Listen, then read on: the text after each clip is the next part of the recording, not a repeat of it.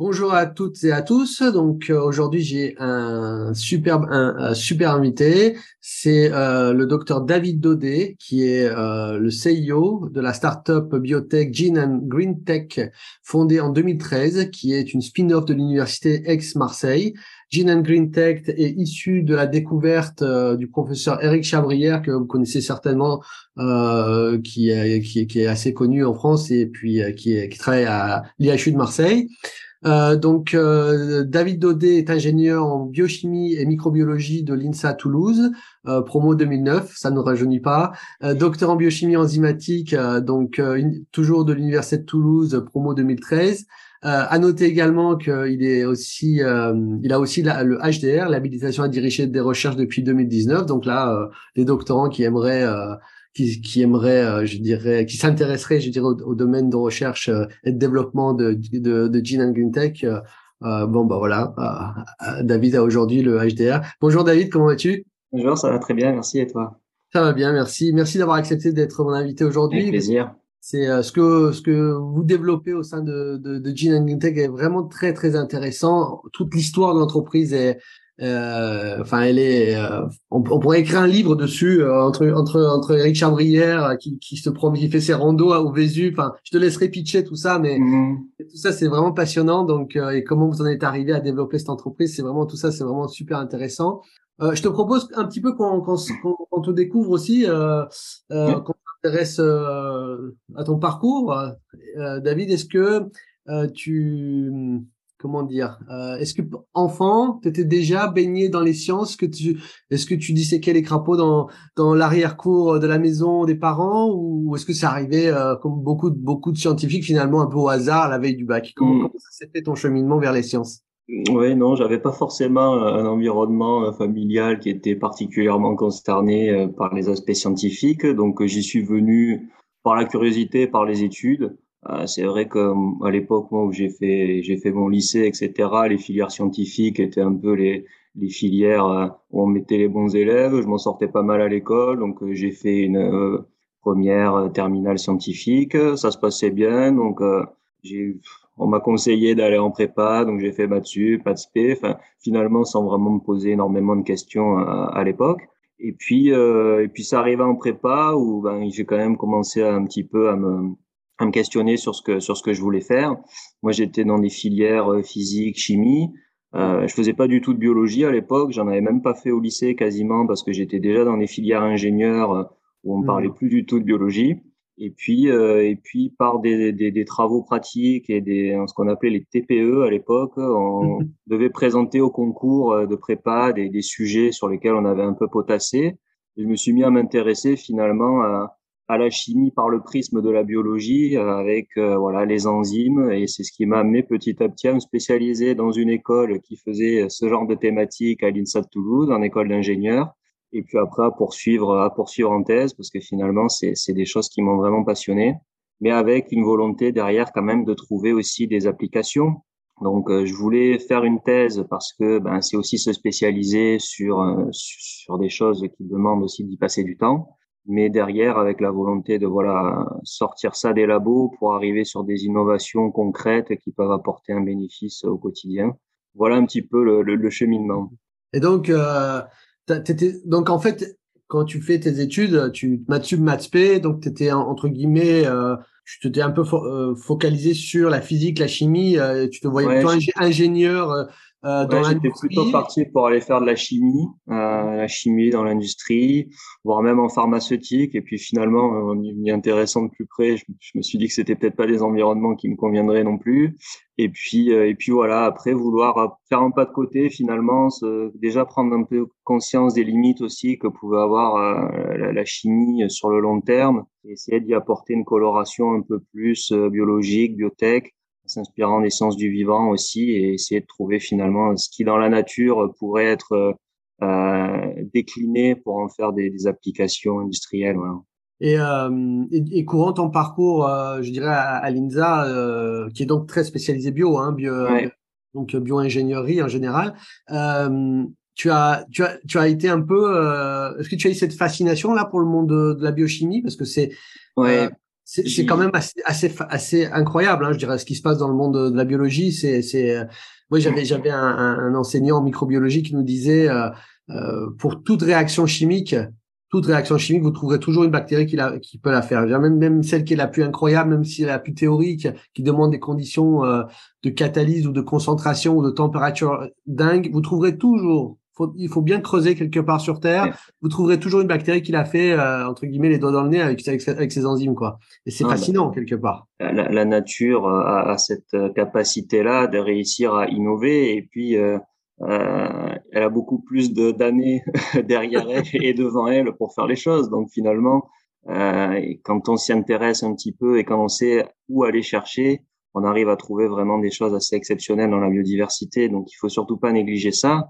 Après, si on arrive à maîtriser un petit peu ce que la nature a fait, à le domestiquer pour en faire quelque chose, mmh. ben là, on, arrive à vraiment faire des, des, choses sympathiques. Ouais. c'est vrai que dans la biochimie, il y a énormément de choses, euh, énormément de choses à développer. Et ça fait partie vraiment des, je pense, des sciences d'avenir. Euh, et moi, j'ai eu l'occasion ben, de rencontrer aussi des personnes euh, quand j'ai fait mes études à l'INSA, notamment euh, pour le citer, c'est notamment Pierre Monsan, qui est un, des pères fondateurs de la biotechnologie euh, française, euh, qui faisait voilà, qui faisait des cours aux étudiants et qui m'a vraiment sensibilisé sur tous ces sur tous ces sujets-là, avec qui je garde encore des, des, très bons contacts. Euh, avec aussi cette volonté de justement de pas se cantonner au laboratoire et aussi d'essayer de d'apporter, de s'inspirer de la nature pour aller faire pour aller faire des choses pour pour la vie aussi de tous les jours. Euh, et donc voilà, c'est aussi ce cheminement-là, des rencontres avec des personnes euh, que, que, avec qui j'ai encore des liens aujourd'hui. Euh, c'est parler de mentor, mais c'est aussi ça, voilà. Qui ont qui t'ont porté. Donc du coup, euh, tu es diplômé d'INSA en, en, ingénierie, euh, donc donc bio-ingénierie. Ouais, et puis ça. et puis là, là, tu décides de faire un master recherche. Oui, bah en fait, j'étais très intéressé par la poursuite en thèse. Voilà, c'est la, la, transition dans ton dans ton mmh. mindset. Parce que quand on est diplômé d'ingénieur, on a, entre guillemets, euh, la facilité de trouver des emplois dans l'industrie. Et là, quel, quel, a été le cheminement de te dire, je vais aller faire de la recherche? Parce que c'est quand même un truc particulier, la recherche. Ouais, bah, il y avait plusieurs, euh, il y avait plusieurs choses. Euh, donc déjà, la, la, la, curiosité faisait que bah, c'est intéressant de se plonger trois ans sur, sur un sujet, d'aller vraiment creuser quelque chose, de se spécialiser, d'aller aborder des choses qu'on n'aura pas le temps de faire par la suite parce qu'on ne mmh. peut jamais consacrer vraiment des années sur un sujet particulier. Donc, ce côté un peu là. Et puis, euh, ben, pendant mes études, moi, j'ai eu l'occasion de faire des stages aussi euh, dans des entreprises, hein, dans des grosses entreprises en, recherche. Et je me suis rendu compte finalement que déjà mes encadrants, dans, pendant mon stage, beaucoup avaient euh, des doctorats, alors qu'ils venaient d'une génération, voilà, où il y avait peut-être encore moins de facilité à faire des thèses. Et je me suis dit, bah, finalement, déjà dans le top management de ces entreprises, il y a déjà des gens qui sont des docteurs. Je me suis dit, finalement, c'est pas un frein, euh, c'est compatible aussi avec euh, avec l'entreprise. Euh, et donc je me suis dit, ben pourquoi pas aller approfondir un sujet pendant pendant trois ans, me spécialiser et puis après rebifurquer vers un, un aspect plus concret des choses aussi, mais avec ce lien vers l'innovation parce que c'est ça qui m'intéresse aujourd'hui. Donc c'était vraiment euh, l'idée de te dire que tu veux maîtriser en fait la chaîne de valeur de l'innovation de A à Z, c'est-à-dire depuis depuis la recherche euh, et puis après peut-être ça ça s'est cheminé de manière plus précise un peu plus tard, mais mmh. à la fin de la thèse. Mais j'imagine que tu avais déjà cette idée d'innovation pour ensuite euh, alors soit soit faire de l'innovation dans une grande entreprise, soit maintenant enfin maintenant que ça s'est concrétisé mmh. aujourd'hui dans une startup, mais c'était déjà le driving force, c'était l'innovation, c'est-à-dire amener quelque chose de neuf pour le monde.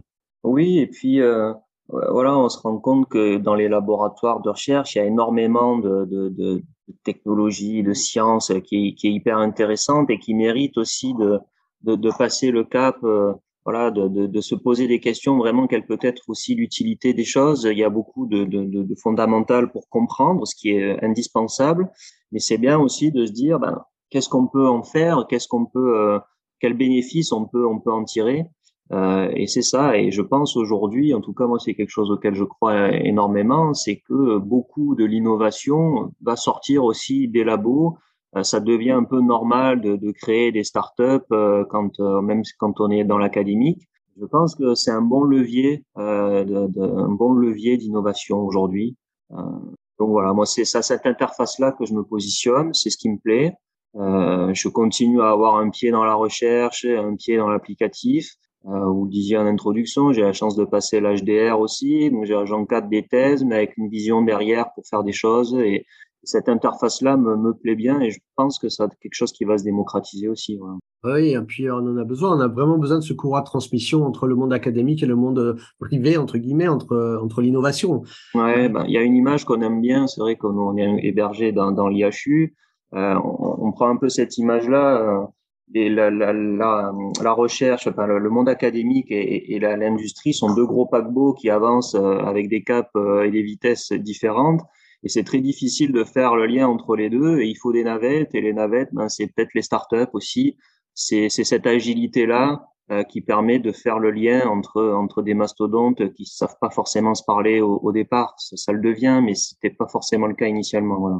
Mmh, absolument. Bah, je partage absolument ce, ce, je dirais, ce, point de vue. Euh, donc, euh, donc après le master recherche, tu t'engages dans, dans une thèse de doctorat de recherche euh, en, en, enzymologie sur euh, j'ai mal noté le. C'était sur l'amylase ou l'amylosaccharase Ouais, ouais, ouais, les enzymes qui travaillent sur les sucres. Bon, déjà voilà, j'avais cet intérêt pour pour les enzymes qui sont vraiment des des formidables euh, molécules hein, qui, qui, sont des, des, biocatalyseurs naturels qui permettent de faire en, en, quelques, en quelques secondes, en quelques fractions de secondes, ce qui mettrait euh, euh, des, des, années, des dizaines d'années, voire des milliards d'années à, à, se produire sans catalyse. Quoi. Donc il y a vraiment ce, ce côté, ce moteur en fait que ça représente à l'échelle du vivant, puisque tous, toutes les réactions chimiques dans tous les organismes sont catalysées par des enzymes. Donc c'est vraiment des molécules qui sont indispensables à la vie. Et souvent, c'est difficile de les amener à des applications industrielles parce que dès qu'on va les sortir de leurs cellules ou de la bactérie dans lesquelles elles vivent, eh ben, on est confronté quand même à un certain nombre de limitations, de fragilités. Donc, moi, c'est ça qui m'intéresse aussi, c'est de justement aller euh, chercher des enzymes dont on peut faire des choses concrètes euh, dans l'industrie et en allant chercher des candidats un peu originaux. Euh, donc, euh, donc là, tu as, tu, as, tu, as, tu as vraiment consolidé ton expertise en enzymologie. En, euh, et donc euh, là, là, la transition, moi, ça m'intéresse beaucoup, c'est ces histoires de transition. C'est comment s'est fait l'opportunité, je dirais, de rejoindre Gene Green Tech. Mmh. Euh, comment est-ce que comment ça s'est fait? Est-ce que tu as rencontré Eric Chabrière, je sais pas, dans un match de foot ou dans un congrès, ou est-ce que mmh. ou est-ce qu'il était, je sais pas, dans lors d'un séminaire dans, dans, ton labo? Comment ça s'est fait cette transition euh, vers vers la création de cette startup? Euh, puis est-ce que tu peux nous raconter aussi un peu l'historique de la création de Gene Green Tech? Parce que bon moi j'ai évidemment j'ai un peu lu mais je voudrais que tu le racontes euh, pour, pour ceux mm. qui nous regarderont parce que l'histoire est sympa et puis euh, voilà voilà. Ouais bah alors moi moi j'ai j'ai quand j'ai fini ma thèse je je je me voyais pas continuer forcément dans l'académique parce que bon c'est c'est c'est des c'est un peu des parcours aujourd'hui qui sont devenus bouchés, où les, les, recrutements se font assez tard, etc. Il y a beaucoup d'années, un peu de galère avant d'arriver à avoir un poste, etc. Et j'avais quand même cette volonté de développer des, des, applications concrètes. Donc, je cherchais plutôt sur le côté privé et notamment les startups. Moi, j'avais eu l'occasion de faire un stage déjà en startup quand j'étais étudiant à mmh. Manchester. Ça m'avait énormément plu. Donc, je me suis dit, ben, c'est peut-être l'environnement qui, moi, me conviendra le plus. Et puis, il y a le côté touche à tout aussi dans les startups où, voilà, il faut être, il faut être couteau suisse. Et ça, c'est quelque chose qui m'intéressait aussi. Et donc, il y a eu cette, euh, cette offre euh, de Gene Tech qui venait tout juste de se créer à l'époque. Hein. C'était vraiment euh, les balbutiements. et puis, ben, j'avais eu l'occasion dans ma thèse de, de, travailler sur certains, certaines façons de faire évoluer les enzymes, dans lequel un des cofondateurs de, de, de, de Gene Green Tech, Michael Elias, avait beaucoup travaillé aussi à, à l'Institut Weizmann. Donc en fait, on avait des recoupements comme ça sur des mmh. thématiques un petit peu de, de recherche. Je pense que c'est ce qui avait plu aussi dans mon dans mon CV. Et puis les choses les choses se sont faites après assez naturellement. Moi, je suis donc tu as vu as vu aussi, passer euh, Marseille, c'était bien. T'as vu passer une annonce euh, Oui, c'était une annonce. Cherche, euh, Chief Scientific Officer, un truc comme ça ou non, Au départ, c'était comme chercheur. Alors l'offre qu'il y avait même au départ, c'était chercheur en microbiologie. Moi, j'avais fait un peu de microbiologie, mais c'était pas ma spécialité. Mais je sentais qu'il y avait quand même des, des, affinités avec le sujet.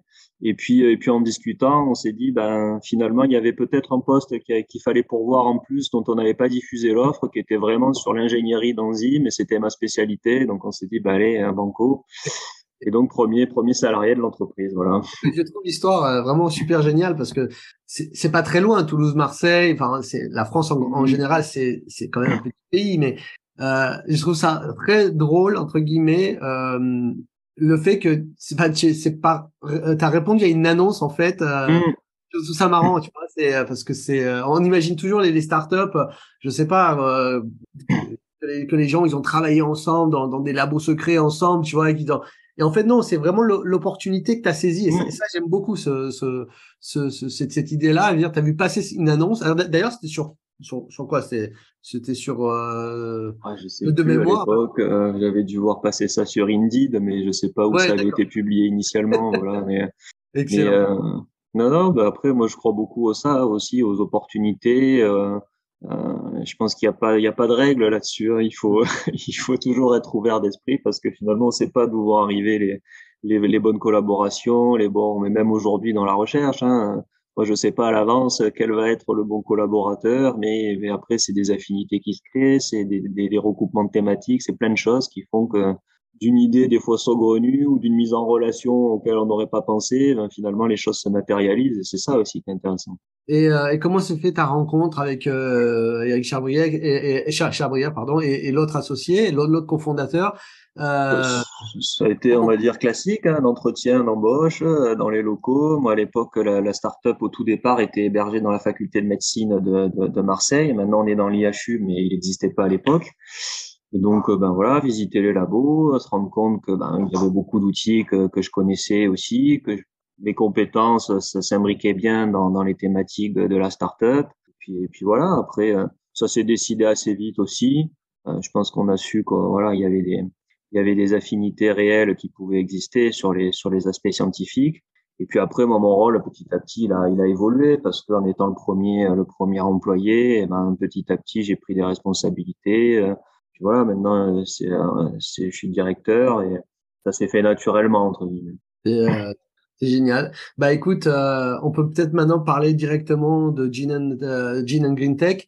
Euh, qu'est-ce que vous faites et à qui ça s'adresse et euh, quel est un peu l'historique de l'entreprise, euh, quel, est le contexte euh, dans lequel vous intervenez, et, quelle est votre solution. Mmh. Voilà. Donc, ouais, bah, je peux partager éventuellement quelques quelques slides. Il y en a vraiment pas beaucoup, mais c'est peut faire un petit support, un petit support visuel, et puis ça n'empêche pas de, de discuter en même temps. Est-ce que tu pourras me les communiquer pour que je les mette éventuellement dans l'article de blog pour ceux qui euh, où c'est confidentiel non, non, c'est pas, c'est pas confidentiel, sinon je le partagerai pas. Mais euh, donc voilà, Gentech, bah, c'est une société issue de la recherche académique euh, marseillaise qui garde son lien avec euh, avec l'université, avec l'écosystème de la recherche marseillaise, hein, puisqu'on est vraiment hébergé, on est au cœur du réacteur, on est dans l'IHU. Donc on a on a ces accès privilégiés à tous les laboratoires, toutes les plateformes technologiques, et donc c'est vraiment une relation gagnant-gagnant parce que on apporte des projets, on les co-développe, les brevets sont co-déposés avec les universités, etc. Donc, à la fin, c'est la création de valeur aussi, euh, aussi pour tout le monde. Et c'est vraiment le modèle, moi en tout cas, dans lequel, dans lequel je crois, parce que euh, il y a des vrais, des vraies synergies et, des vrais ponts euh, à faire dans tout ça. Excuse-moi, je te coupe sur la photo du port. Ouais. Est-ce que l'IHU est visible ou non C'est juste. Non, l'IHU n'est pas visible. C'est un, peu, un peu moins glamour. Il y a le côté... Ouais, ouais, parce que tu aurais pu avoir les pieds dans l'eau, quoi. Tu vois, parce qu'il y a. Mais on n'est pas loin du vieux port quand même. Hein, ça va. Il y a quelques stations de métro. On est sympa au port pour discuter, euh, pour discuter science. non, non, non, mais on n'est pas loin vraiment. C'est ça, ça reste un grand village, Marseille.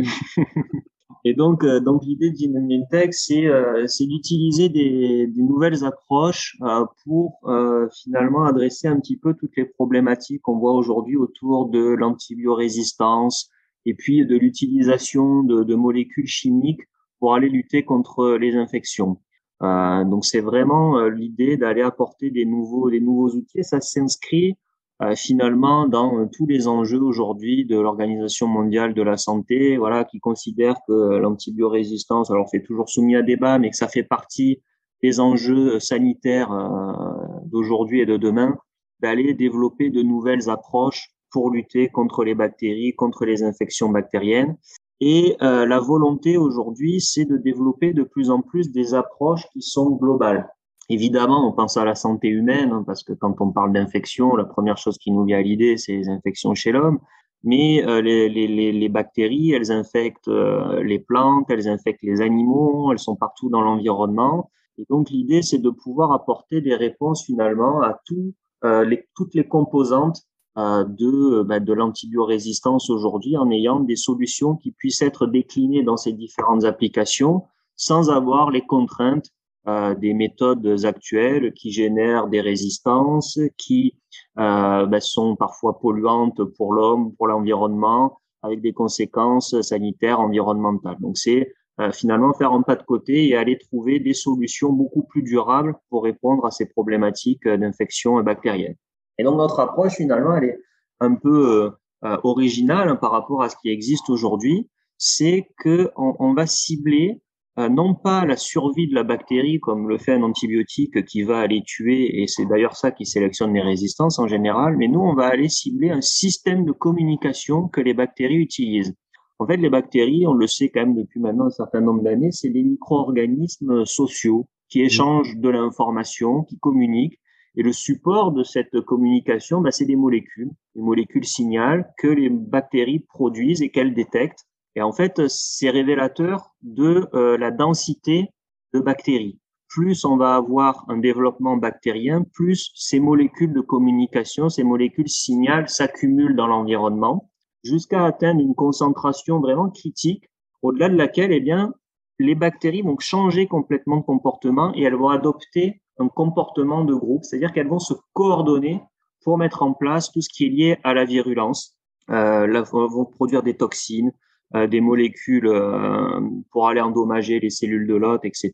Et puis elles vont former un biofilm qui est une espèce de, de, de, de, de matrice dans lesquelles elles vont se réfugier, qui va limiter aussi l'action des traitements des, du système immunitaire. Et donc ce système de, de, communication, ben, il est vraiment central, il régit la mise en place de cette virulence. Et donc notre idée, ça a été de dire, ben, il y a sûrement des façons de dégrader ces molécules de communication pour bloquer les signaux et empêcher les bactéries de communiquer et de se synchroniser, d'adopter ce fameux comportement de groupe dans lequel elles sont problématiques. Et donc, on a mis au point des enzymes qui sont capables de dégrader ces molécules de communication et qui vont rendre, entre guillemets, les, les bactéries silencieuses, sans les tuer et donc sans ou en tout cas une bien moindre pression de sélection que ce que vont faire des, antibiotiques classiquement. Et donc, on a une approche beaucoup plus euh, durable pour aller lutter contre cette virulence euh, bactérienne. On aime à dire qu'on tue le message, mais pas le messager. Et c'est le fait de tuer le messager qui, en général, va sélectionner des résistances. Donc, bien sûr, ça, c'est un peu l'approche sur le papier. On peut se demander, est-ce que ça fonctionne réellement? Et donc, tout notre travail, ça a été de montrer et oui, ça marche, qu'on peut lutter contre euh, les, infections bactériennes. Et donc, on a pris des, pathogènes de différentes origines, des pathogènes de santé humaine. On a beaucoup travaillé sur Pseudomonas aeruginosa, qui est là une bactérie responsable d'infections pulmonaires notamment. Donc, on a fait des modèles murins, donc de, rats infectés avec ce pathogène. On a vu qu'on pouvait administrer l'enzyme et empêcher le développement de la virulence et donc sauver les rats qui étaient infectés. Ça nous a donné des idées d'aller s'intéresser sur des pathogènes animaux. Donc, on a beaucoup travaillé sur euh, des, des, bactéries qu'on retrouve dans les élevages, beaucoup sur l'aquaculture, parce qu'il y a beaucoup d'infections de, bactériennes, c'est des élevages intensifs hein, en aquaculture. Donc, on a pu montrer que là aussi, on arrivait à, réduire la virulence de bactéries pathogènes euh, euh des, des, élevages. Et puis, on s'intéresse de plus en plus, et c'est devenu finalement le, le, le gros axe de, de, nos recherches, qu'on pouvait limiter euh, les infections de bactéries phytopathogènes. Donc, c'est les bactéries qui vont infecter les plantes. il y a beaucoup aujourd'hui de, bactérioses de plantes. Euh, on parle des chancres, on parle de feux bactériens, vraiment des bactéries extrêmement problématiques qui vont détruire complètement les, les parcelles. Donc, on travaille surtout euh, sur tous ces axes-là. On a beaucoup documenté nos recherches. Hein. On a une approche qui est nouvelle, donc il faut expliquer comment ça marche, il faut évaluer son efficacité. Donc, on a travaillé pendant plus de, de ans sur ces sujets-là. On a fait plus de 27 euh, publications scientifiques. On a encadré, euh, je être à sept thèses, ouais, euh, et on a déposé forcément des brevets parce que c'est aussi le nerf de la guerre. Et donc ces enzymes, on les a, on les a non, non seulement identifiées, mais on les a améliorées. Et c'est vraiment notre savoir-faire. Et on peut se demander là aussi, est-ce que c'est seulement des solutions de labo ou est-ce que c'est vraiment des choses qu'on va pouvoir appliquer je vous disais en introduction que les, les, enzymes sont parfois des molécules un peu fragiles et qu'on a du mal des fois à décliner des applications. Donc nous, en fait, les, les, enzymes avec lesquelles on travaille, justement pour trouver des candidats qui sont stables, eh ben, on va les chercher dans des environnements un peu extrêmes. Mmh. Et donc on a identifié des enzymes au tout départ, donc ça c'était avant la création de la startup, euh, dans les sources d'eau chaude du Vésuve, dans des archées, donc qui sont des micro-organismes qui sont capables de survivre à des conditions extrêmes. Parce qu'on parlait de, de, de, de, la formidable capacité de la nature à, à évoluer euh, vraiment en fonction de contraintes assez drastiques. Et ben, dans ces environnements où il y a des températures extrêmes, des, des pressions particulières, etc., ben, la vie arrive à se développer. Et cette vie, eh ben, elle héberge des, euh, des molécules, en l'occurrence des enzymes, avec des propriétés assez euh, étonnantes. Et donc, on va, on va décliner ces, ces applications. D'ailleurs, je te coupe, excuse-moi, mais euh, j'étais euh, j'étais vraiment fasciné par par l'historique parce que c'est euh, euh, quand on quand on quand on pense aux, extrémophiles, donc toutes ces petits micro-organismes qui qui sont, euh, on a toujours une vision un peu romancée de d'où on les trouve, c'est-à-dire dans des endroits très très très très extrêmes. Mm. Euh, dans, dans, évidemment dans, dans, dans, les volcans en activité. Mmh. Ou mais bon, le Vésuve, il est toujours un peu chaud, tu vois, mais c'est mmh. Plus autant de Pompéi, quoi. C'est donc on, on, peut, j'aurais pas imaginé qu'on aurait pu trouver des archées actives avec avec euh, avec un potentiel, euh, enfin, avec quelque chose d'intéressant à mmh. trouver, quelque chose qui est finalement pas très loin de nous. Euh, non, non, non, c'est sûr, mais il y a des il y a des sources d'eau chaude à proximité de, de Naples. Et, euh, et c'est dans ces environnements-là qui sont quand même assez particuliers que qu'on va isoler des choses, mais ça peut être, je sais qu'en Islande, il y a des gens qui vont chercher des choses, c'est pas très très loin non plus. Il y a, il y a énormément de d'environnements, de, niches écologiques dans lesquelles on a vraiment des particularités et qu'on pourrait qualifier extrêmes par rapport, je dirais, au, à la fenêtre euh, d'habitat d'habitat on va dire de, de, de la vie normale entre guillemets quoi oui, bah, il y a quand même une il y a quand même une grande euh, une grande partie du vivant qui se développe euh, ce qu'on dit mésophile hein, donc euh, dans des températures entre 0 et 20 degrés et puis dès qu'on commence à monter un petit peu en température ou à descendre, ben, en sous zéro, on est chez les psychrophiles. Après au-dessus, 50, 60, on arrive sur les thermophiles et les hyperthermophiles après. Mais c'est sûr que plus on va dans des températures extrêmes, euh, moins on a de diversité aussi. Mais cette diversité, elle est quand même étonnante. Voilà. C'est ça, exactement. Euh, et donc juste une petite précision pour ceux qui nous écoutent et qui sont pas forcément des biologistes. Mmh. Donc le micro-organisme, tu as dit que c'était un arché. Les mmh. archées, c'est une branche de la vie qui est très, bon, évidemment très ancien, mais surtout qui est qui n'est pas des bactéries et qui n'est mm. pas un champignon microscopique, c'est une autre branche, c'est la une autre branche et c'est ce qui en fait aussi quelque chose d'assez original puisque c'est c'est une part du vivant qui qui, qui, qui relève vraiment de, de, ressources étonnantes. Voilà. Absolument. Bon, mais je, t'ai coupé, mais c'était, je voulais qu'on qu'on replace un peu le le, le contexte tu, fais bien. de découverte parce que c'est quand même fascinant. Le Vésuve c'est à côté, donc c'est euh, voilà. Je te, je te laisse. Ouais, et, du coup, voilà, on, se, dirige vers ces écosystèmes-là parce qu'on se dit ils vont abriter des, choses avec des propriétés étonnantes, mais après, ben, on le vérifie. Et donc, on a pu montrer que, que ces enzymes, elles étaient résistantes jusqu'à plus de plus de 100 degrés. Donc, euh, si on fait bouillir de l'eau, l'enzyme ne meurt pas. Donc, euh, enfin, ne meurt pas, c'est pas vivant, mais elle se dénature pas. Euh, une enzyme conventionnelle, on va dire, des, des 30 degrés, elle commence à montrer des signes de faiblesse. Euh, on a montré que euh, c'était compatible avec plein de solvants. L'enzyme, quand on la garde sur la paillasse à température ambiante, pendant plusieurs années, elle garde son activité. Donc c'est vraiment quelque chose de très robuste qui finalement se rapproche plus d'une molécule chimique que d'une protéine traditionnelle. Mmh. Ce qui fait qu'on va vraiment pouvoir euh, s'imaginer des applications qu'on n'aurait pas pu forcément, ce qu'on n'aurait pas pu forcément faire avec des enzymes fragiles. Et puis, euh, cette stabilité, c'est aussi un atout pour pouvoir produire euh, de façon maîtrisée euh, cette enzyme. Bien sûr, quand on a besoin d'enzymes, on va pas aller dans les sources d'eau chaude à côté du Vésuve pour produire. Il faut qu'on soit capable de maîtriser ça. Et donc, on a identifié le gène qui code pour cette protéine. Le gène, on l'a cloné dans une bactérie qu'on connaît bien, qu'on est capable de faire pousser dans des fermenteurs, comme vous voyez à l'image. Et donc là, on se redirige vers la biotechnologie traditionnelle. On va utiliser des outils de culture bactérienne, de fermentation, qu'après on est capable de monter euh, petit à petit en échelle pour produire des lots de plus en plus significatifs et se diriger vers une application, une application concrète. Et donc aujourd'hui, nos, nos, axes, hein, c'est vraiment d'aller utiliser ces enzymes euh, antimicrobiennes sur deux marchés euh, qui sont porteurs pour nous, mais qui sont aussi des, euh, des marchés en, pleine, en plein changement, mmh. puisque on a beaucoup utilisé les antibiotiques dans la nutrition animale pour, euh, pour les élevages, et puis on s'est rendu compte des dommages que ça pouvait avoir dans voilà les, les, les problèmes de résistance. En agriculture, aujourd'hui, on utilise énormément de, de molécules biocides euh, qui sont en général issues du chimique. Euh, il y a également des, choses comme le cuivre qui sont utilisées euh, en grande quantité, mais le cuivre ben, ne se dégrade pas dans l'environnement. Il reste du cuivre, donc ça s'accumule dans les sols. Ça a des problématiques de, toxicité pour la biodiversité. Et donc, il y a tout finalement euh, ces approches un peu conventionnelles qui atteignent petit à petit leurs limites, qui en plus sont doivent faire face à des contraintes réglementaires de plus en plus drastiques.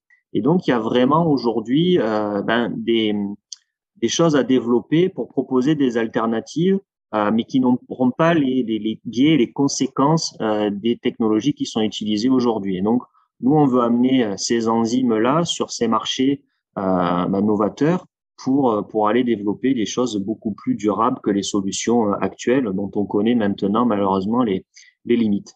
Et c'est une innovation qui est à la fois technologique, mais qui dans certains cas va être réglementaire aussi, hein, puisque dans le domaine de l'agriculture, par exemple, il n'y a pas aujourd'hui d'enzymes qui sont utilisées pour la protection des cultures euh, et des plantes. Donc, il faut aussi faire évoluer un petit peu les, les contextes, les cadres réglementaires pour arriver avec des nouvelles solutions euh, qui soit un peu différente de ce qui se fait euh, classiquement.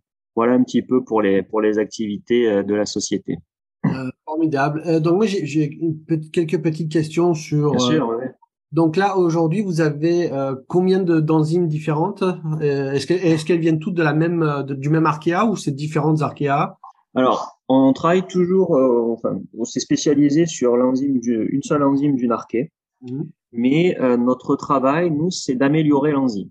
D'accord. Donc, euh, on, est, on a des compétences en, euh, en ingénierie génétique pour aller apporter des améliorations en fonction des applications qu'on va vouloir développer par rapport à un pathogène d'intérêt ou par rapport à une culture d'intérêt, par exemple pour des applications en agriculture. On va optimiser l'enzyme pour que son activité soit vraiment décuplée par rapport à l'enzyme sauvage, hein, naturelle, et donc, euh, ça, c'est notre travail. Ça nous permet d'arriver avec des doses efficaces qui sont compatibles avec euh, les coûts d'application. Mmh. Parce que quand on est dans la nutrition animale ou quand on est euh, dans l'agriculture, dans un cas, on va devoir traiter des tonnes d'aliments, dans l'autre cas, on va devoir traiter des hectares de culture. Euh, on, on, sait, on connaît les prix euh, pratiqués dans les traitements et il faut qu'on soit dans la même gamme pour, pour pouvoir être compétitif. Et donc, il n'y a pas de secret, les enzymes, ça peut être des molécules chères, mais elles peuvent être actives en petite quantité. Mmh. Donc, on joue sur ces efficacités-là pour avoir quelque chose qui soit, ben, qui reste pas juste euh, un outil de laboratoire, mais qui trouve des applications. Voilà. Et en termes d'optimisation, c'est euh, des changements d'acides aminés ou des adjonctions Exactement ça, oui, oui. On connaît bien la structure de ces enzymes. Ça, c'est vraiment la compétence au départ du, du laboratoire. C'est de la biologie structurale, c'est de la biochimie des protéines. Donc, euh, euh, on connaît vraiment la, la, la, c'est des grosses molécules, hein, ça a une structure particulière, hein, c'est des polymères qui, qui s'enchevêtrent, euh, donc ça a une structure tridimensionnelle euh, et on sait, on sait euh, quelles zones de l'enzyme sont particulièrement importantes et on va apporter des modifications à ces endroits-là, à des points chauds et après on va tester, tester, tester et identifier les meilleures enzymes, on les caractérise et puis on continue l'amélioration. Ça c'est vraiment le fil, fil rouge des activités de la société, c'est de permanence euh, améliorer les enzymes pour en faire des outils de plus en plus efficaces. C'est une enzyme monomérique, hein, c'est pas l'ostérique. Euh, comment elle, elle est, elle est sous forme dimérique, dimérique. Euh, mais euh, enfin ces deux sous-unités sont actives, voilà. D'accord. Et pas, ouais. vous n'avez pas ce problématique-là de l'allostérie, donc elle non. ça fonctionne plein pot direct. Ouais, ouais, ouais. Et, euh, et du coup, bah, ce savoir-faire qu'on a, donc on l'a beaucoup appliqué à notre candidat numéro un, on va dire, mais de plus en plus, on s'intéresse aussi à aller à trouver des nouvelles enzymes Alors là, on s'intéresse à des, des, des, des, enzymes qui luttent contre les bactéries. Mmh. Et demain, ce sera sûrement pour lutter contre les, les champignons, par exemple. Oui, les, mycotoxines, c'est vraiment un fléau les aussi. Les mycotoxines et puis les infections des, des fongiques, hein, dans l'agriculture notamment. Un, un, fusarium c'est la double peine hein, sur les céréales, ça infecte le, les, les pies et en plus ça produit des mycotoxines. Donc c'est vraiment, ça peut régler deux problèmes en un si on a des solutions pour aller lutter contre ça. Voilà.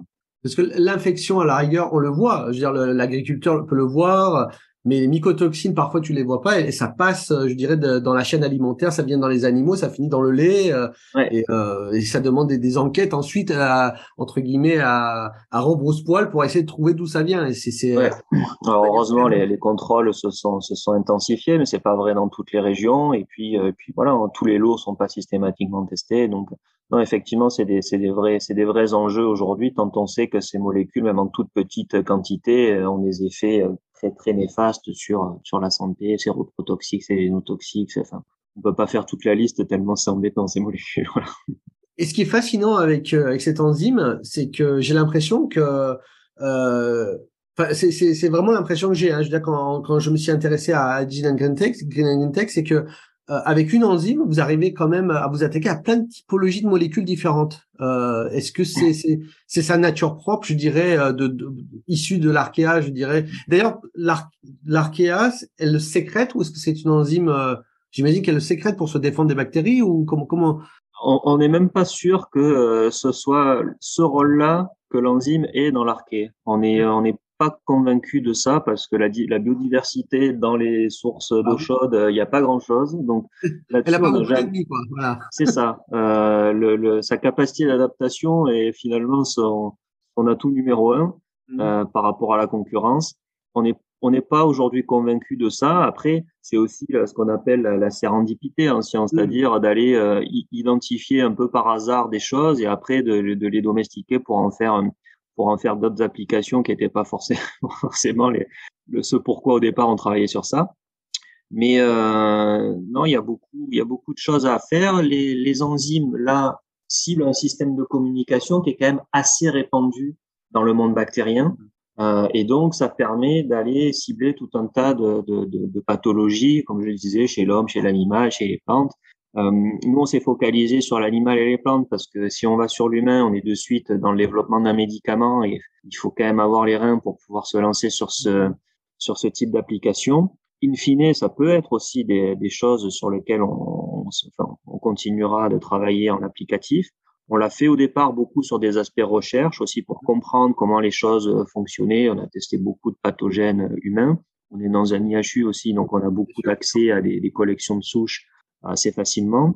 Euh, mais voilà, sur les applications, l'agriculture et la et la nutrition animale ont peut-être des barrières à l'entrée euh, un peu moins élevées, notamment la nutrition animale, sur lesquelles aujourd'hui il y a beaucoup d'enzymes euh, dans l'alimentation animale, pas forcément pour lutter contre les bactéries, mais pour augmenter la digestibilité des fibres, pour augmenter l'apport finalement de la ration alimentaire des fibres, etc. Donc il y a beaucoup, beaucoup d'enzymes. Euh, c'est des commodités, c'est des produits de commodité, les enzymes aujourd'hui en alimentation animale. Donc, il n'y a pas de, de, crainte particulière par rapport aux enzymes. Donc, ça, ça peut être vraiment un moyen d'arriver sur le marché le plus tôt possible. Donc, vous n'avez pas euh, besoin d'évangéliser. Il y a déjà un usage en, en, en les agriculteurs, les, les éleveurs ont l'habitude d'utiliser. il y a une vraie euh, valeur d'usage qui est connue et qu'on peut même augmenter parce qu'on remplacerait les antibiotiques. Donc là, là-dessus, là, l'histoire, elle est facile à raconter, elle heurte personne. Sur, si, euh, tu es d'accord, dans l'article de blog, je mettrai aussi un, un documentaire de Arte sur euh, l'antibiorésistance dans les élevages de porcs, notamment en Allemagne, mmh. c'est PO. Je le mettrai comme ça si les gens qui sont intéressés pourront. Le, le documentaire est très très bien fait. Souvent, non, bien sûr, c'est c'est finalement dans les dans les élevages intensifs où la densité est la plus importante, que les bactéries évoluent le plus rapidement et que euh, à la fin on se retrouve avec des candidats qui sont vraiment très très embêtants. Alors si tu me permets justement, c'est par rapport encore une fois ce documentaire, il est super bien fait, je vous le mettrai. Euh, dans les élevages intensifs, évidemment, il y a énormément d'antibiotiques qui ont été qui ont été utilisés, donc ça a induit des, des, de la bactériorésistance sur les porcs. Mm.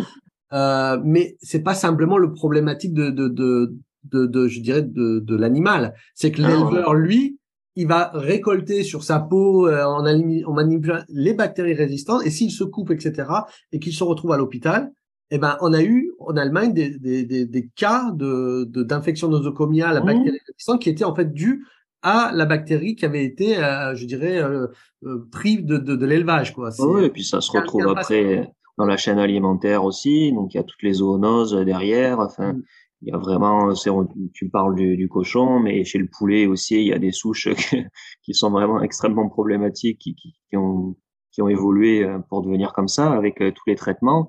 Il faut quand même avoir en tête que pendant longtemps, les antibiotiques en élevage, ça a été utilisé comme promoteur de croissance. Oui. Donc euh, voilà, on part de loin. Oui, oui, hein.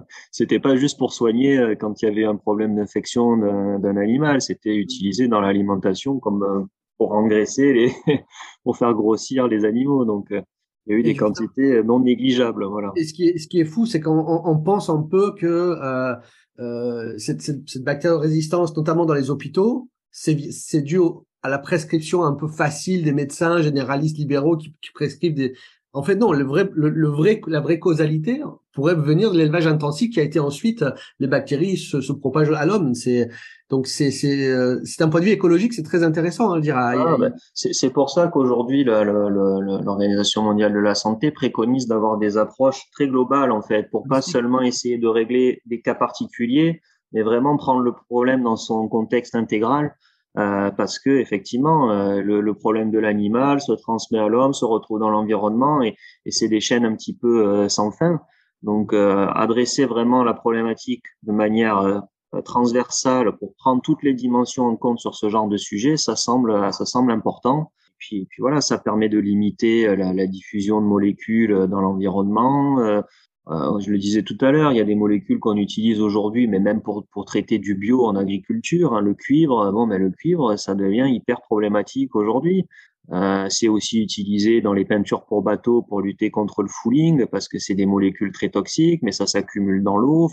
Et aujourd'hui, le fouling, on rappelle, c'est le biofilm des, des ouais, marins qui se mettent sur, sur le. Ouais, mm. Exactement. Et en fait, euh, ben, ça fait partie des molécules qui sont efficaces, hein, il faut, être clair, mais euh, pour quelles conséquences aussi sur le long terme, etc. Et donc il y a un bénéfice-risque. Aujourd'hui, on n'enlève pas ces molécules-là complètement parce qu'on n'a pas d'alternative en fait. Hein. Et euh, il est important d'en développer pour justement limiter les effets de ces, traitements-là. Donc c'est toujours un arbitrage entre, ben, c'est le bénéfice-risque hein, qu'on retrouve en santé humaine aussi, hein, mais euh, quand on est sur euh, voilà des, des, des, des centaines d'hectares, des milliers d'hectares à traiter, on imagine les conséquences que ça a dépendre des, des, molécules comme ça qui se détruisent pas. Du cuivre, c'est du cuivre, hein, ça, ça, ça, se dégrade pas. donc, euh, donc voilà. Si tu me permets peut-être encore une question sur l'enzyme, euh, comme elle est, comme elle, comme elle vient d'un archéa thermo, thermo, euh, enfin extrémophile, donc elle est très thermo-résistante. Elle est même, j'imagine qu'elle est même résistante aux, métallo, enfin, aux, métallo, aux protéases en général. Ou ouais, elle est beaucoup plus résistante qu'une enzyme conventionnelle. Ouais, ça, c'est des choses qu'on a démontrées aussi. Ouais. Et donc, sur le plan de l'alimentation, si on l'incorpore dans, je dirais, en tant que gélule ou en tant que, en tant que, ou, on, la, ou on la mélange dans l'alimentation animale ou même un jour peut-être pour pour euh, pour l'homme, pour pour pour, je sais pas, pour la gastroentérite mmh, mmh, mmh. comme ça. Est-ce que euh, vous avez des idées sur éventuellement sur sa toxicité ou pas du tout? Est-ce qu'elle est digérée? Est-ce qu'elle n'est pas digérée? Est-ce qu'elle est induite de l'allergie ou Alors, c'est très intéressant ta question. Effectivement, c'est quelque chose qu'on nous demande souvent, c'est-à-dire est-ce qu'elle est très stable? Est-ce qu'on va arriver à s'en débarrasser finalement?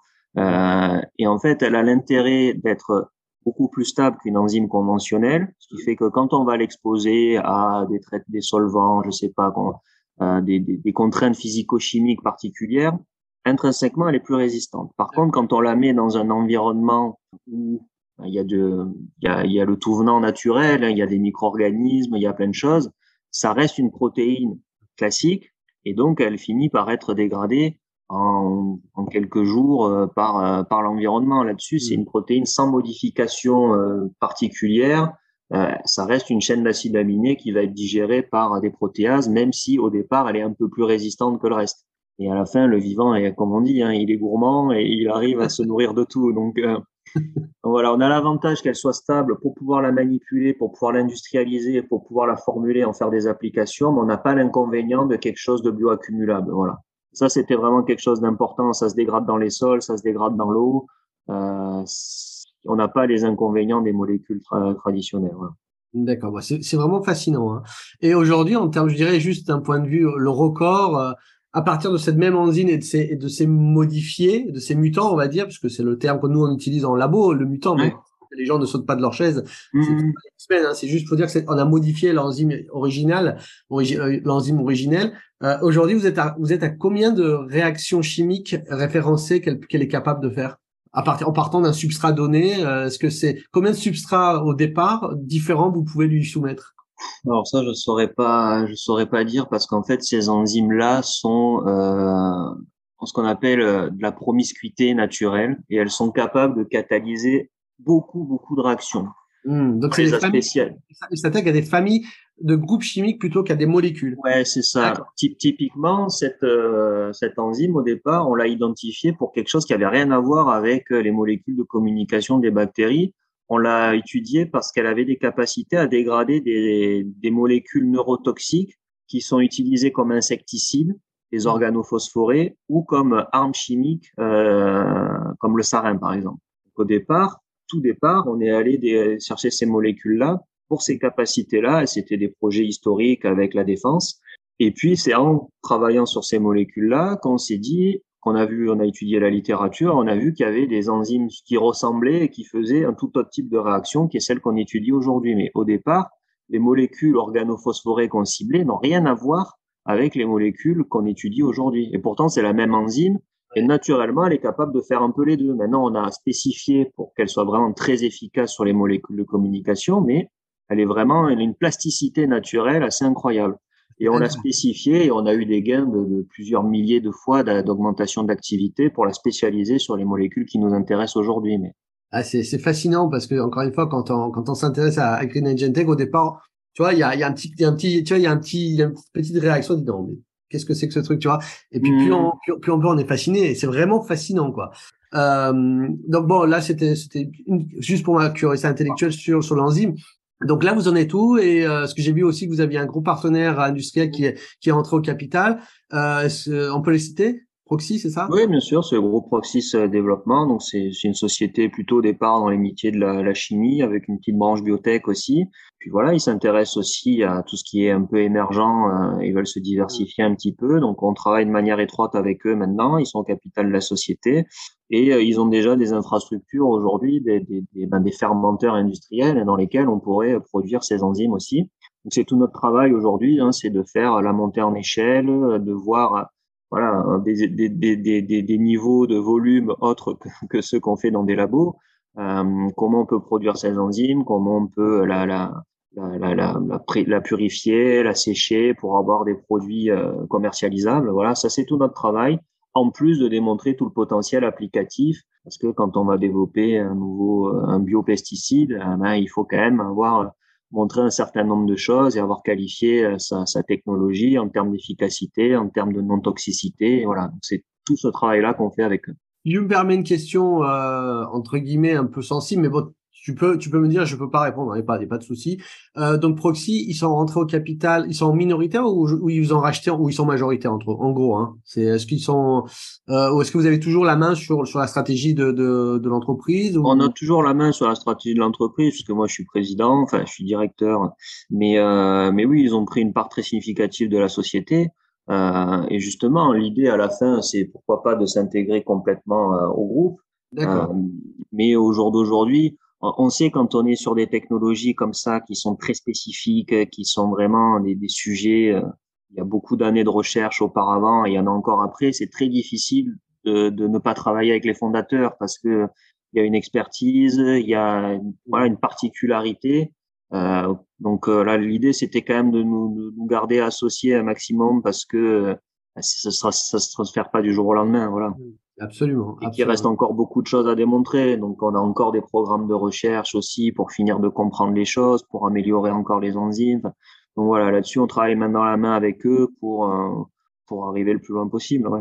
Et donc aujourd'hui, euh, vous cherchez euh, éventuellement des partenaires, j'imagine, de, de, de, des utilisateurs finaux qui pourraient vous contacter. Est-ce qu'un éleveur ou est-ce qu'un ou est-ce qu'un agriculteur ou est-ce qu'un un professionnel agroalimentaire pourrait vous contactez ou comment ça se passe? Nous, on n'aura pas forcément vocation à être metteur sur le marché directement auprès des agriculteurs ou auprès voilà de l'éleveur. par contre, on va travailler avec des firmes spécialisées. Donc, nous, notre travail sera sûrement essentiellement sur du B2B, hein, donc travailler avec des spécialistes de l'agrochimie et de l'agrofourniture. Euh, et là-dessus, oui, on cherche forcément des, partenariats. On en a déjà certains sur euh, la nutrition animale. On veut faire la même chose sur l'aspect euh, agriculture. Il faut vraiment aussi avoir des gens qui soient motivés par l'innovation parce que c'est pas forcément les secteurs sur lesquels il y a eu le plus d'évolution les dernières années, euh, parce que aussi c'est très long de développer les choses. Et donc, il faut avoir des, gens qui aient aussi cette motivation, une vision sur le long terme, de, vouloir un peu euh, changer, changer le game, quoi. Et, euh, et donc voilà. Après, c'est vraiment des, des, sujets de filière entre guillemets. Hein. C'est des nouvelles approches pour redynamiser un petit peu l'agriculture euh, avec des, des, technologies nouvelles. Donc, il faut à la fois des partenaires industriels, mais il faut aussi que les institutionnels qui s'occupent aussi des aspects réglementaires, qui s'occupent de tout ça, ben, nous suivent parce que comme je dis, quand il n'y a pas de comparable, euh, la barrière à l'entrée est toujours plus élevée que si on refait une chose qui a déjà été faite. Donc, euh, voilà, il faut changer un petit peu les, dogmes sur ces, les méthodes de protection des plantes ou de stimulation. Et donc voilà, c'est toute une chaîne de valeur qu'il faut construire là-dessus, euh, de l'utilisateur au metteur sur le marché, euh, à l'institutionnel qui réglemente. Il faut aligner les planètes pour que les choses se fassent. Et en termes de marché à l'international, euh, il y, a, y, a, des enjeux énormes, hein, notamment l'Inde, la Chine. Euh, je pense que vous avez, une, vous avez un bel avenir. Hein, c'est, euh, est-ce que c'est des, des, choses que tu regardes? Tu, tu as des contacts avec ces pays-là? Les partenaires quoi, avec lesquels on cherche à travailler sont forcément des partenaires internationaux. Mmh. nous, sur l'alimentation animale, on travaille avec un des leaders mondiaux et, et, il faut qu'on fasse à peu près la même chose sur, le, sur l'agriculture. Donc voilà, c'est, les, les problèmes de bactéries et d'infections, etc., ils sont mondiaux. Euh, si demain en plus on se met à développer des molécules antifongiques et on a des bons candidats là, donc on, on est assez confiant. ben voilà, il y a des groupes, euh, des groupes de l'agrofourniture où je sais pas, 80% de leur chiffre d'affaires c'est autour des fongicides, quoi. Donc euh, si demain on leur dit votre molécule elle est trop toxique et il faut plus l'utiliser, ils ont tout intérêt à trouver d'autres d'autres alternatives. Donc voilà. Là, je reviens encore sur l'élevage des porcs. Euh, parce que là, et, et, pourquoi je te dis ça? Parce que c'est c'est par rapport à la Chine. Ils ont un projet de construction d'un espèce d'immeuble énorme, un espèce de gratte-ciel où ils vont, ils vont mettre des ports euh, à tous les étages euh, avec des densités de dingue. Euh, donc, je, je n'ose même pas imaginer ce qui peut éventuellement euh, se passer s'il y a un problème sanitaire. Euh, ouais, pense qu'il vaut mieux pas se. bah non, je, mais il vaut mieux y penser et, penser à vous justement c'est se dire peut-être que la solution c'est vous qui l'avez qui allez l'apporter euh, qui va qui va après moi je suis aussi convaincu qu'il y a une seule techno n'apportera pas toutes les hmm. réponses et qu'il faut aussi euh, il faut aussi combiner les approches hmm. euh, nous on a beaucoup aussi travaillé à montrer qu'il y avait des actions synergiques de nos de nos enzymes avec des antibactériens classiques avec des antibiotiques avec des biocides avec des bactériophages qui mmh. pour le coup sont encore une autre innovation pour aller lutter contre les bactéries, les virus de bactéries. On arrive à trouver des, des synergies, à les, à les, expliquer scientifiquement. Je pense que maintenant il faut les exploiter et il faut rajouter en fait des outils dans la boîte à outils pour aller lutter contre contre ces contre ces problématiques. Je crois mmh. pas qu'il y ait une approche euh, qui va révolutionner tout et je pense que c'est maintenant aussi la combinaison des approches, euh, la synergie et voilà pour moi, pour moi, c'est ça aussi l'enjeu, c'est de, de faire les travailler les, les technos et les gens ensemble pour résoudre des problèmes. Hmm. Euh, écoute, c'est fascinant. Euh, on arrive à la fin de cette interview. Donc, si tu permets peut-être une petite question un peu plus plus légère euh, pour finir, est-ce que tu aurais euh, quelques conseils à donner des, à, des ingénieurs ou à des doctorants qui euh, qui aimeraient suivre ton ton chemin et, et qui aimeraient aussi s'engager dans dans, dans l'innovation et la start-up Qu'est-ce que tu aurais comme conseil à leur donner? Et puis une deuxième question, est-ce que tu aurais peut-être une lecture ou un contenu qui t'a marqué, que ça, ça peut être dans le domaine scientifique, dans le domaine de l'entrepreneuriat ou complètement, euh, je dirais, euh, qui n'a rien à voir, tu as carte blanche.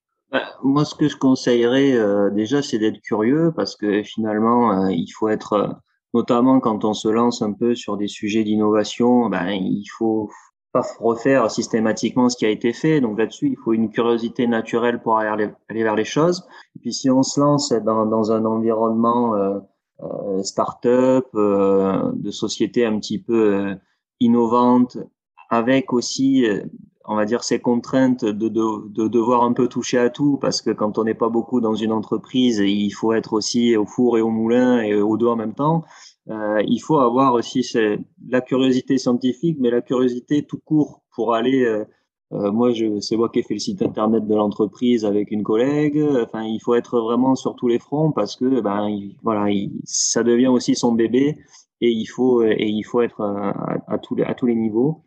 Euh, et puis euh, l'autre gros conseil moi que j'aurais, c'est quand on se lance dans des aventures comme ça, il faut pas croire que les problèmes, on est les seuls à les avoir euh, et qu'on est tout seul euh, contre tous. Quoi. En fait, euh, il faut discuter, il faut échanger avec les gens, il faut aller voir d'autres entrepreneurs, il faut s'entourer parce que bah, les problèmes qu'on a toujours avant nous, quelqu'un les aura eus, aura trouvé des solutions ou aura eu un cas de figure assez proche et pourra apporter du conseil. Et il faut partager, il faut, il faut, faut s'entourer. Moi, je sais que quand j'ai pris la, la, direction de l'entreprise, une des premières choses que j'ai fait, ça a été de me connecter un peu à tous ces écosystèmes qui existent, de l'innovation, les pôles de compétitivité, les incubateurs, euh, tout l'écosystème de l'innovation. Euh, et ça nous a énormément apporté. Ça rassure énormément aussi. C'est du conseil, c'est de la mise en relation. Et c'est ça aussi le secret des choses, c'est de pas rester isolé. Nous, on garde aussi ce pied dans, dans l'IHU qui est un bastion de la recherche parce que ben, ça permet d'échanger au quotidien avec les gens, ça permet d'aller voir des équipements qu'on n'aurait peut-être jamais imaginé, même qu'il existait ou qu'on n'aurait pas utilisé. Donc c'est ça, c'est la curiosité, il faut la matérialiser aussi par les échanges avec euh, des gens, quels que soient leurs horizons, qu'ils soient scientifiques, qu'ils soient euh, entrepreneuriales, qu'ils soient voilà, c'est tout ça qu'il faut qu'il faut, qu'il faut vraiment euh, cultiver au quotidien pour arriver à faire germer un peu la graine de l'innovation. Et c'est super ce que tu dis parce que c'est euh, en fait quand on fait une thèse, souvent on est euh, on passe des journées entières derrière le microscope ou à faire des manips et donc on s'isole un peu dans sa tête et on devient un peu introverti, j'ai presque envie de dire. Mais alors le, le, job de l'entrepreneur, c'est justement d'être un peu même beaucoup extraverti entre guillemets, c'est-à-dire vraiment aller chercher le contact et, l'interaction parce que la startup c'est une aventure sociale avant de devenir une aventure économique. Donc c'est euh, Bien sûr, et puis je pense que dans la réussite d'un projet, euh, la, la, science est certes importante, mais je sais pas, c'est moins de la moitié du travail. Mmh. Euh, entre l'innovation technologique et puis derrière tout le chemin qu'il faut pour arriver à concrétiser les choses. Et nous, on n'est pas arrivé encore, on est en cours de route, mais on n'a pas encore de produits sur le marché. Euh, et voilà, je sais que c'est un, un, travail de tous les instants euh, pour justement ne pas rester le nez dans le guidon et euh, prendre l'ensemble des problématiques et des dimensions que compose un projet comme ça. Mmh. Donc euh, voilà, il faut vraiment pas, faut vraiment pas sous-estimer ça. Et il y a, il y a toujours des, de la bienveillance à aller chercher euh, autour d'un projet. Et on a, en tout cas, nous on a eu la chance d'en avoir. J'espère que c'est pas fini moi, je sais que j'essaye de le, de le transmettre aussi. Et si les gens m'appellent, qu'ils ont besoin de conseils, j'essaye d'en donner aussi parce que je sais que ça nous a servi et que si ça peut, je peux rendre l'appareil, je le fais. Et, voilà, je pense que c'est ça aussi là, le secret. Formidable. Et euh, éventuellement, si tu as quelque chose à nous conseiller, à lire, à regarder, à écouter, euh, dans le domaine science, entrepreneuriat ou n'importe quoi. Carte blanche. Ouais, bon, bah, je veux pas faire, euh, je veux pas faire original. Je pense que c'est par rapport aux thématiques sur lesquelles on, on travaille, c'est euh, c'est Darwin, hein, c'est l'origine des espèces et c'est avec tous les travers que ça, parce que entre guillemets c'est daté, mais ça permet aussi euh, de se rendre compte qu'à partir de l'observation, on peut on peut euh, imaginer des choses qui n'étaient pas forcément intuitives au départ et, euh, et se dire que finalement dans la nature il y a quand même déjà beaucoup de choses qui se passent et finalement, ce qu'on fait aujourd'hui, c'est ça, hein, c'est domestiquer des outils que la nature a développés. Donc voilà, je pense que la nature est quand même un des savants, un, des gros savants qu'on a à disposition et qu'il faut s'en inspirer. Voilà. Formidable. Merci infiniment, David. C'était vraiment un Avec plaisir. Et puis, euh, j'invite tous les gens euh, qui sont intéressés, donc euh, professionnels, agriculteurs, euh, pouvoir public, euh, consultants, de venir vous taper à votre porte pour discuter parce que ce que ce que vous faites est vraiment précieux et important donc c'est pas, je dis pas ça juste en l'air, je le pense vraiment. Donc merci beaucoup David et puis avec plaisir. Ça marche. Au revoir.